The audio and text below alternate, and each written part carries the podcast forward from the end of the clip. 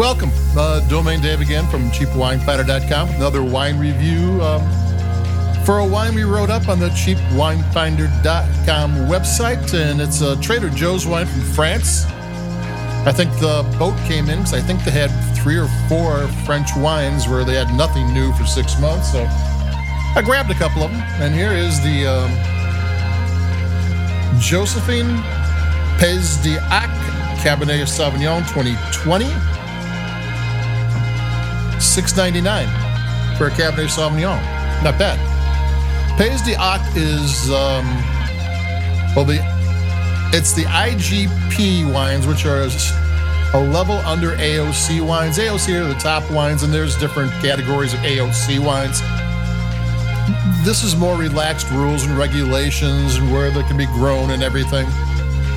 It doesn't mean there's anything wrong with the wines. It's probably in this price range. It's a good thing and it's from the Languedoc Roussillon area. And a lot of the Pays d'Oc wines are single varietal, where a lot of French wines are blends. Though they can do blends too, so it's not that big a deal, but there are. And the Languedoc region, Roussillon region, both together, is the largest wine region in France. I'm going to take a sip.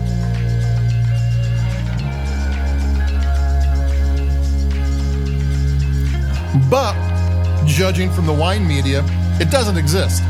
You know, you hear about Bordeaux and uh, Rhone and Burgundy and Loire Valley and Provence, and no one's really talking about this. It's kind of like, yeah, this is where the people in France get their wine, the everyday wines. I mean, there are some expensive areas in there, but for the most part, you can get affordable wines from the Languedoc, Roussillon region, and IGP wines are made for regular people, and that's who we are. So, like, so it's like, um, you know, this is like the rest of France is uh, BMWs and Audis, and this is the Toyota. But Toyotas get to the same place that the BMWs do, so couldn't have another sip.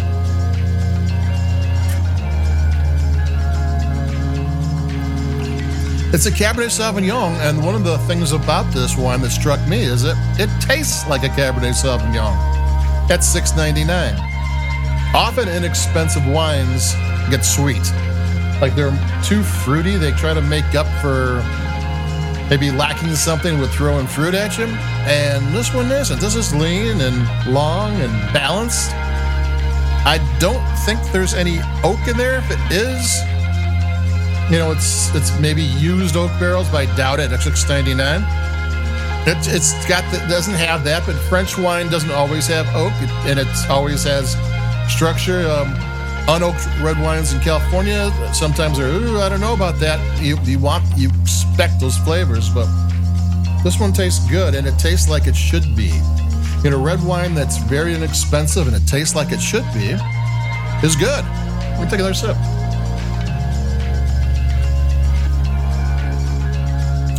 It's smooth, it's subtle, it's got we got some interest to it. It's not the most complex wine in the world, but it's not it's not not complex. It's not layered, but the flavors that are there are good. It's got a very rounded, smooth mouthfeel. Dry. Acidity is great. Tannins are smooth. They give structure, but they don't um, get in the way. It's a nice effort. I mean, um, you know, you a Tuesday night Cabernet Sauvignon you know, you're sitting outside uh, by the fire pit and you want a red wine and you know, you don't want to blow the budget and 6.99 is right there and this one tastes like a Cabernet Sauvignon. It's rare that a $7 red wine tastes exactly like a 7 I mean a like it's supposed to taste.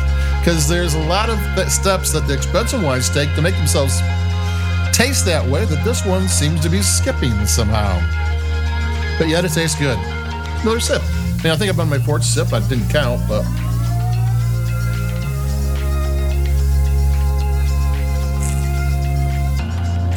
That's fine. I mean, every time I take a sip, I like it. It's really smooth. Let it open up. It, it's smooth. It goes down easy. The acidity is subtle, but it's there and it makes you want to take another sip.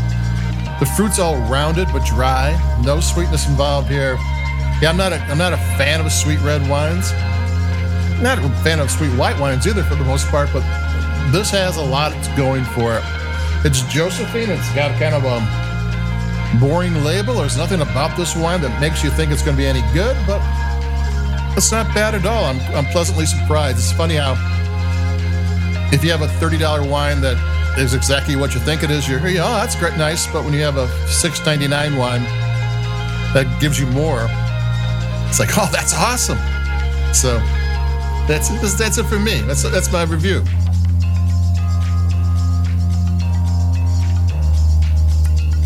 Yeah, it's another sip. I think my fifth sip. Yeah, we don't give stars, we don't give points, but we give sips. Yeah, sometimes I like it so much I don't sip because I'm talking, but this one works. So that's it for me, Domain Dave from CheapWineFinder.com. Uh, I think I'm uh, obligated to say, I like this where you like your podcast, push a button. I don't care what button you push, just push one. Thank you for listening.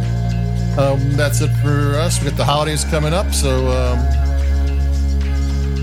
I guess it's Memorial Day. I was going to say have a good time, but it's about uh, reminiscing with the ones you lost, so maybe not so good, but solemn time. So adios. Uh, take it um, easy. Stay warm. Stay dry, and keep it cheap.